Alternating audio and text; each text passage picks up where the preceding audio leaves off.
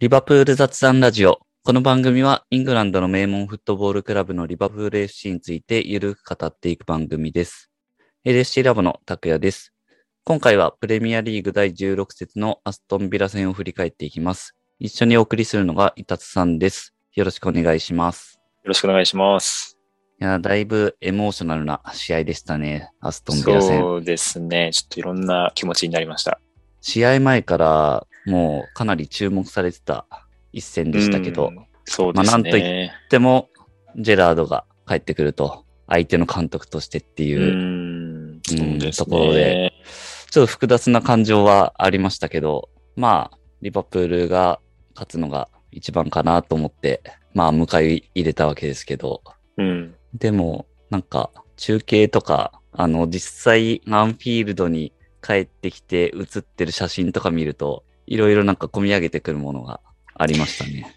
そうですね。結構、ビラの監督やることに僕は肯定的だったんですけど、いざ対戦相手としてくると、なんか、なんかよくわからない気持ちになりましたね。そうですね。まあ、なんというか、姿を見ると、やっぱちょっとグッとくるものがそそれだけであるっていうか、そうですね。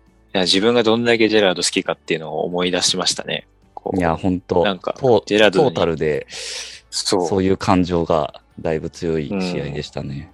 ジェラードに悲しんでほしくないっていう気持ちが結構出てきましたね、序盤は。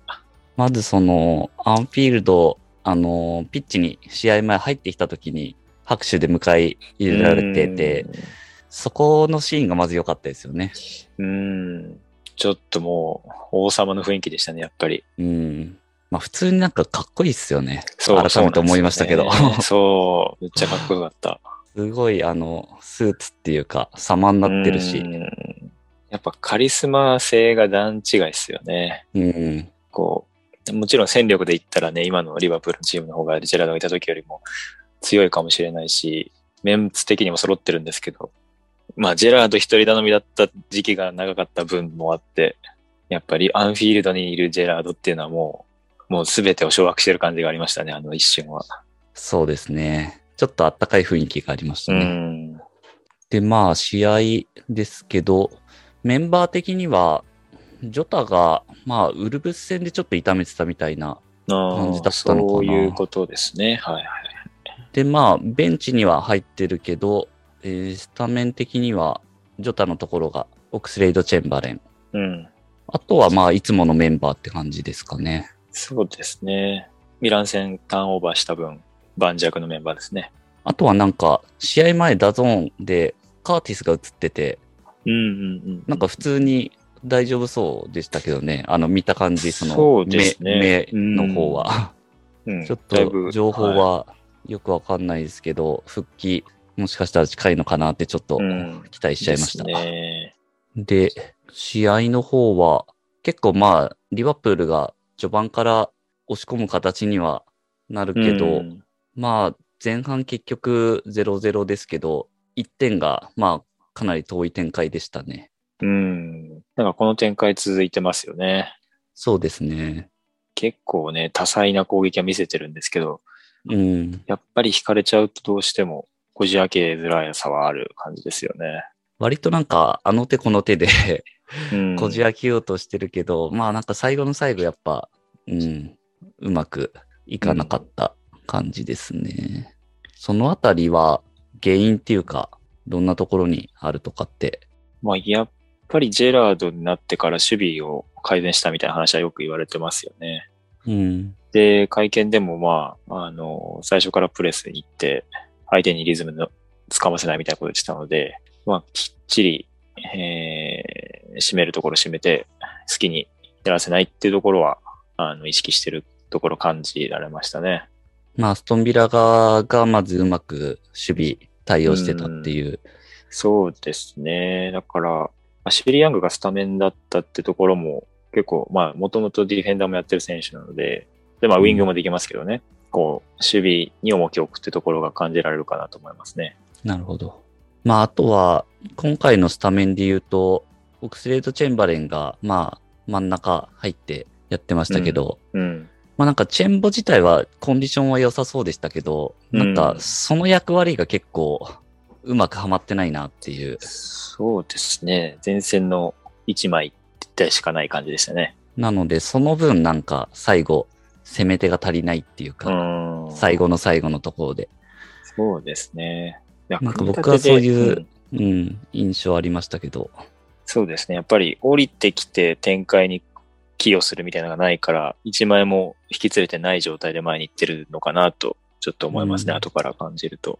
個々のプレーは別になんかチェンバレン結構頑張って、あの、やってましたけど、なんか全体の連携とかそういったところでのその役割として、ポジション的な部分も含めて、なかなかきつい感じはありましたね。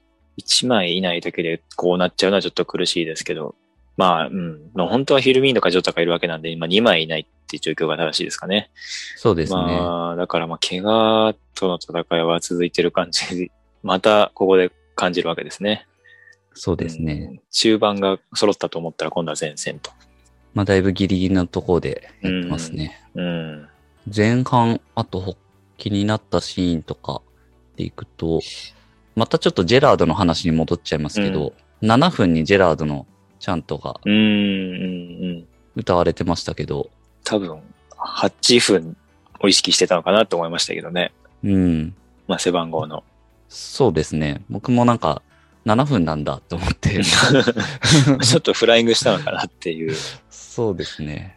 8分かなーってなんとなくちょっと予想してましたけど、うん。ただまあ、まうん。だいぶ試合始まってすぐ歌うんだみたいなうんの。は、それはそれで思いましたね。うん。まあ、試合始まって0-0だったらね、あまり、あの、当たり障りないですからね。うん。ま そあういう確とこかろにか。なと。うん。そうですね。まあそういうシーンもありましたし、あとはなんか気になったシーン。あファンダイクも結構早い段階でイエローもらってましたよああ、ちょっと判定は微妙な感じありましたね、ね。この試うん合は。そうあでれすねで。イエローもらっちゃうのかっていうのは。そうですね。判定そのものはまあ、このシーンも、まあ微妙は微妙でしたけど、そのファンダイクの対応としてもかなりらしくない感じでしたけどね、なんかあれは。うん、確かに。まあでも判定は、もうこの後ずっとうん、そうですもうね。この試合についてはもうなんかついてくる話かなって思いますけど、うんですね。なかなかでしたよね。うん。あそんれまりでさいばくとききれてない感じはありましたね。うん。だこんなにトータルですごいのもちょっと珍しいなっていうか。まあ、ここでイエロー出しちゃったからっていうのもある気がするんですけどね。はいはいうはい。ん、ちょっと基準が定まってない感じがそうあでりすました。ね。なんか終始定まってなかったですね。うん。どれがファールなのか、どれがカードなのか。だいぶクロップもなんかずっとああ、怒ってましたね。フォースレフリーに行ってたみたいなうん。話でしたようね。ん。あとは結構ヘンダーソンがすごかったですね。そう気合ですが。ね。うんうんプレースがすごかったですね。まあ、変度とかは思うところもあったのかもしれないですね、こので試す合よについては。ね。ここのとこ毎試合そういう人が出てきますね。確かに。対戦相手で気合が入る人。 そうですね。まあ、コーナーもかなり多かったですけど、うん。あんまり可能性感じないのが、なんか最近のリバプールのコーナーキック。そうですね。まあ、あからさまにマッチプか大工ですもんね、コーナーはう。ん。なかなかまあ、そんな感じで、0-0で前半は終わり、後半もまあ、リバプールが押し込むっていう感じは続きますけど、ゴールは遠かったですね。うん。ただなんか徐々にこう、雰囲気は出てきて、アンフィールドもすごい歓声がうん増してきてっていう、そういう流れの中で、まあ一つターニングポイントになったのは58分かな。あの、オックスレード・チェンバレンに変えてジョタがうん。入ってくるわけですけど、うん。うん。まあこの辺から流れがまた変わってって、65分ぐらいにサラーが PK 獲得して、で、結局サラーが決めて、リバプール先制というところで、結局これが決勝点になってうん。 1-0ですもんね。比較的早くジョタを入れたなと思いましたね。そうですね。なんかその、コンディションとか、その辺はちょっとわかんないんで、なんかどれくらいの、えーまあ、怪我だったのかとか、どれくらい、そもそもどれくらい使おうとしてたとか、その辺はちょっとわかんないですけど、60分ぐらいってことですもんね、だから。そうですね。もうちょっとラスト10分、20分とかかと思ってたら、うん早めに入れたので、まあ、クロップ結構問題視したのかなって感じましたね。うん、そんな気はしますね。うん。で、アンフィールドの雰囲気もものすごかったですね。うん、ちょっと近年見ないぐらいのあの熱のこもり方でした。うそうですね、リーグ戦でああの雰囲気になるのは結構珍しいなって、ん。僕は思いましたね。なん確かに。チャンピオンズリーグの試合の盛り上がり方になんか近いよううな、ん、確かに。うまく言い表せないけど。 いや、ありますよね。ヨーロピアンナイトって言われますけど、そうそうそう。カップ戦みたいな雰囲気になりましたね。あれはでもなんか、ジェラード効果なのか。うん、やっぱ、ね、絶対負けたくないってみんな思ってたってことなのかなと、勝勝手に思ってますけど。まあ僕らが試合前からそういう感情だったってことは、ね、現地の皆さんはもう、そりゃものすごい感情だったと思ううんん、うん、で、うん。そうですね。特別な試合だったでしょうね。うん。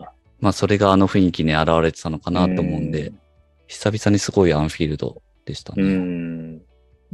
ロバートソンが特にすごかったですね、後半。まあ、チェイスもそうですし、えー、ボールへの絡み方っていうのに一番気合が入ってたかなって思いますね。まあ、それもあってさらに盛り上がりも増えたかなっていう感じで、勝手に感じてるんですけど、うんなんか、17、18シーズンかな、シティに41、43で勝った試合、もうロボがキーパーまでチェイスしたシーンがあったと思うんですけど、うんうん。あれかなり湧いたんですよね。はいはだいか。ら結構、なんていうんですかね、 そういう雰囲気で上がりやすい選手だなって勝手に思ってるんですけ ど、はいはい。それがこう、なんか結集したようなシーンでしたね。ロバートソンは確かに目立つシーン多かったですね、この試合は。あとは、うん、そうですね。まあ最後の方は結構危ないシーンありましたけど、まあなんとか守って、うんうんうん。結構なんかこの試合についてはアリソンもちょっと危なっかしいシーンがいくつかあったりとか う、んなんかあいやの、 ゴール前でちょっとバタバタする感じが、そうですね。昔のリバプールっぽさをなんか、いや ーまさかアリソンが身によると思わなかったですけど。そうそうそうそう。ここでね、なんか全てジェラードに絡めてくる、このリバプール。うん。マティップとうまく意思疎通できなかったんですかね。そうですね。スタジアムが盛り上がりすぎて。うん。まあ、あと雨でちょっと滑りやすかったので、アリソンはちょっと滑ってましたね。うんうんうん。そうですね。まあでも、マティプはナイスカバーもありましたし、ああ、マティップも目立ってましたね。結構ドリブルしましたね、今日も。あやってましたね。だいぶ、あれ、面白いですね。なんか、うん別に笑うとこじゃないけど、うん。いや、なんか今日のは特にすごかったですね。そうですね。そなんの、かそこそこの 速度で上がってって、ギリギリで味方に出す。瀬戸際を2、3回繰り返して、ペナルテそうっすィねーアークぐらいまで行きましたからね。そうですね。なんか、え、来ないのみたいな。そうパス出さない。パス出さない。パス出さないっていう感 じで。あの巨体で。いやー、あれ、でも、持ち味ですから。うん。そう、それぐらい攻め手を増やして戦ってましたからね、リバプールは。まあ、最後の方、ミルナーと南野が出て、うん。まあ、ギリギリ守りきったな、みたいな感じでしたけど。うん、そうですね。まあ、ミルナーは、はい、妥当な試合を落ち着ける存在でしたけど、結構タックルいてかわされてみたいな危ないシーンもあったのがヒヤッとしましたね。そうですね。で、南野は結構ね、いい位置にいたシーンもあったんですけど、ボール来れば1対1になりそうみたいなうんうんで。すけど、そこでサラーがなんか、 マルセイユルーレットで2人かわすみたいなのはいはがいやっちゃって、逆サイドに展開みたいなのがあったんで、ちょっと何も言えない感じでしたね。そうですね。まあ、でも、ギリギリですけど、勝ててよかったなってんいや、う。本当に、これは、うん、勝ち点3が全てですよ。そうですね。まあ、前節もかなりギリギリでしたけど、うん、ギリギリの勝利が続きますね。ちょっと心臓持たないですね、そろそろ。いやーまあでも、ジェラードの前でしっかり勝てたのは良かったですね。そうですね。ちょっと、うんまあやっぱりリバプールが勝って喜んでないジェラードっていうのが全然理解追いつかなかったですけど、最後まで。うんそうですね。あとは最後イングスが出てきて PK っぽいシーンがあったので、はい、はい。そのさっきのマティップとアリソンのごちゃごちゃの時だと思うんですけど、うんうんまあそこの判定が PK もらえなかったのはおかしいみたいなジェラード言ってて、まあ、まさにその通りだと思うんですけど、リバプールにとって不利なことを言ってる ジェラードっていうのはまあ確かに当たり前なんですけど、だからまあ、でも顔も終始険しかったし、やっぱちゃんとアストンビラの監督として来てるっていうのが、やっと実感できましたね。そうですね。うん当たり前ですけど。はい。じゃあ、マン・オブ・ザ・マッチをうん。どうですかこの試合は。うーん、ロバートソンですかね。おちょっと、久しぶりにすごい気迫と走り方でしたね、この雨の中で。で、アストンビラの中心選手がマッキンで、スコットランド代表の、まあ、チームメイトなので、結構そこをマッキンもいいプレー続けてたのでで、ジェラードになってから監督がゴールを決めたりもしてるので、ちょっとそこを代表同士の意地みたいなのを勝手に感じたりして、見応えがありましたね。なので、なるほうどん、ゴール、アシストを決めてほしいですね、ロボにも、そのうち。うん。そうですね。かなり最近、調子がいいというか、だいぶ、ツミカスとの競争もあって、プレーになんか気持ちを感じますよね。うん、ですね。そうなんです よ。えーっと、じゃあ僕はですね、サラーか な。まあ PK うん、獲得しうて、ん、そうですね。 PK 決めるっていう。まあこれ、試合展開的にはかなり厳しかったんで、まあ、うんそうですね。あそこで PK 取ってくれて、かつ決めるっていう、うん、もうなんかシンプルに。いや、あすとごはいでもあの、コースでしたね PK のそう、あうれんすごいっすよね。うん、あれは、マジで物理的に無理だと思いますね。うん。あの速さで、あのコースは、ちょっとびっくりしましたね。ポストの内側に当たってますよね。うん。だからもう、決める一番外側のシュートだと思うんですよね。そうですね。それをなんか、こう、狙ってっていうよりは、すごい速さで蹴り込んでますからね。うん、あの助走ですで。ね。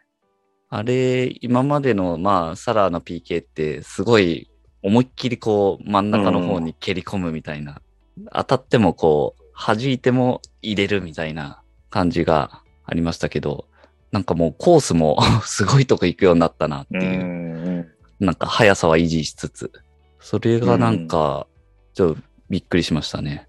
うん、あれもう止められないわっていうう。ん。そうですね、まさに。結構緊張するシーンでしたけど。そうですね。いやーでも、しっかり決めるところはもう本当にさすがですね。うん。エースですね。結構プレッシャーかかるし場面だったと思うんですけどね、こうれ。ん、うん、まさに。いやーもうこれ外してたとしたら、だいぶ流れ的には、もう、 うん。あーっていう感じだったんで、もうさすがですね。うん。いやー今シーズン何点取るんだろうっていう。ですね。これでもう、全試合リーグ戦では得点に絡んでるんですよね。みたいですよね。 なんか信じらんないですね。うん。こんな、こんなことあるんだっていうありえないことが まあ、前節のオリギーのアシストもサラーですから、 確かに。そういうとこですよね。そうですね。いやーすごいっす。サラは。うん。まあサラーに関して言うと、そうですね、その PK のシーンについてですけど、はいまあ、かなりね、あの手この手でリバプールとして攻めてて、そこはすごく、すごいなって思ってたんですけど、まあ、なかなか決めきれないってなって、まあ、守る側の、えーチームとしては、まあ、やっぱり、最後の、あのー扉さえ開けなければ守りきって勝ち点1獲得みたいなのがセオリーになりつつあると思うんですけど、まあもうそうしようとしてもどうしようもない PK を取らざるを得ないような局面を作るっていうのが、なんか次のトレンドじゃないですけど、うんまあ、共通して起こることなのかなっていうのが、まあ、この試合見てて感じましたし、えー同じ日にあったシティの、マンチェスターシティの試合だったり、チェルシーの試合だったりも PK で決着してるので、まあ、そういいう、なんていうか展開にいってるのかなっていうのをちょっと感じましたね。どうんううんペナルティーキックもらうのかみたいな。まあちょっとそこに終始しちゃうとつまんないんですけど、もうそれぐらい、なんていうか攻撃と守備の、うん、せめぎ合いがこう、高まっていってるのかなっていうのをちょっと思いましたね。そうですね。あとは、まあチアゴ結構良かったですね。当たり前なんですけど、うん。こう、チアゴは特に、うん、ジェラードがプレーしてた時のようなチームには絶対いないようなスタープレイヤーなので、元がですね、ちょっと、うん、感慨深いというのも変かもしれないですけど、時代の移り変わりを象徴する存在でもあったような気がしますね。そうですね。確かにな。ジェラードがいた頃は、そういうトップ選手が、すでにトップ選手になってるプレイヤーがリバプールに来るっていうのはなかったですもんね。ないですね。そこそこ有名すらそんな来なかったかもしれないですね。うん逆にこう、引き抜かれるっていうか、リバプールで活躍すると行っちゃうっていう、うん、うん、そうですね。むしろそっちでしたからね。うん、確かに感慨深いですね。うん、まあでも、なんかジェラード監督、中継の映像とかで、タッチライン際に、こう、映ってるのを目に入ると、ああ、なんかやっぱりジェラードなんだっていう。うん、そうですね。なんか今までもたびたび、まあ、時々、えーセカンドキャリアのジェラードの写真とかで見てたと思ってたんですけど、うん。まあ、試合通じて見るとやっぱり、なんか込み上げてくるものありますね。そうですその、ね。本当にジェラードだっていう、ちょっと何言ってんだって感じですけど。いや、本当に同じ感情です ね、これは。多分そう思った人多かったと思うんですけど、ううんん、なんか実感しますよね。そうなんですよね。あの、試合前の監督二人写る写真とかも、そうですそうですけねど。確かに確かに。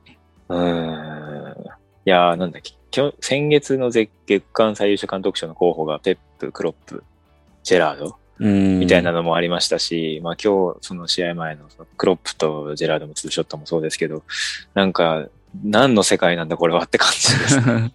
確かに。もうなんか監督としてのジェラードが、もうんう、。だいぶそのメディアっていうか、まあツイッターとかを含めて目にするのが普通になってきて、すごい、いろいろ、ちょっと移り変わりを実感する、そうですね。今日この頃ですね。うん。まあ、ジェラードから言わせたら何言ってんだって感じだし、早そくうですね現実を受け入れろって感じかもしれないけど、そうですね。まあ、まあでもそれぐらい大きい存在ですね、ジェラードは。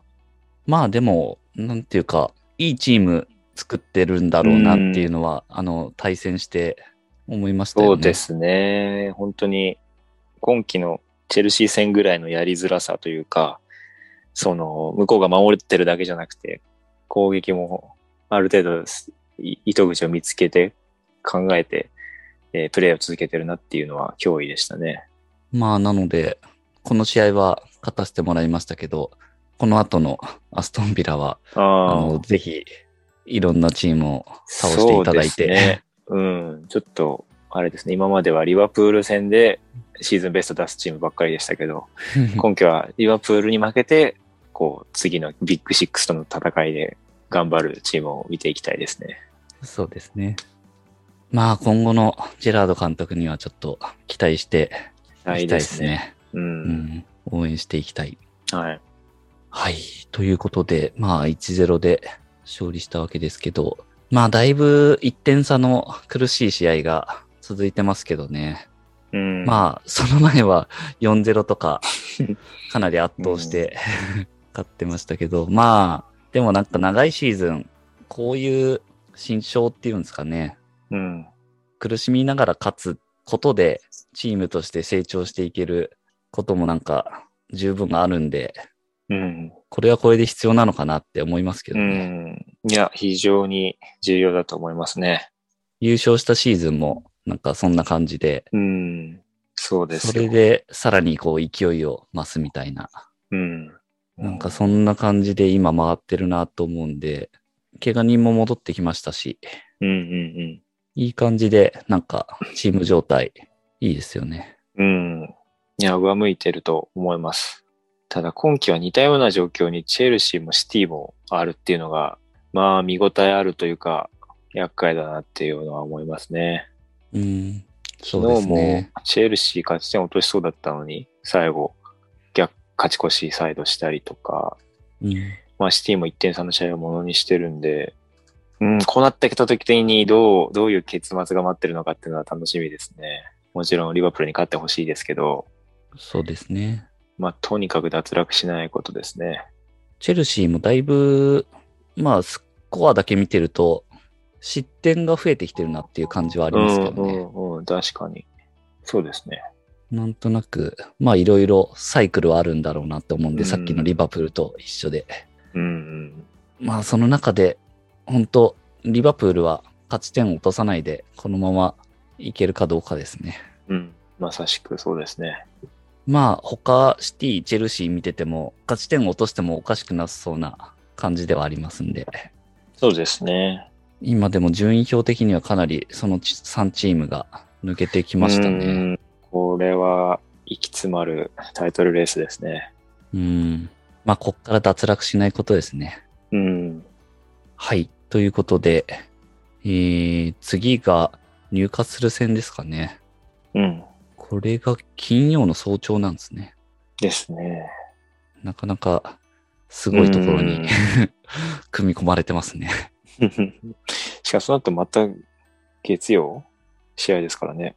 そうですね。日曜の日曜の夜深夜かな。スパーズ戦。うん。まあ、だいぶここも続きますね。うん。まあ、でも、ここをしっかり勝ち点詰めるかどうか、いやー、以上重要ですね。はい。正念場になってきますね。はい。ということで、まだまだ試合続いていきますので、応援していきましょうというところで、今回は以上です。感想などはぜひツイッターでもお寄せいただければと思います。この番組はリバプールを日本一応援するのが楽しい欧州サッカークラブにというミッションで運営している LSC ラボがお送りしました。それではまた次回。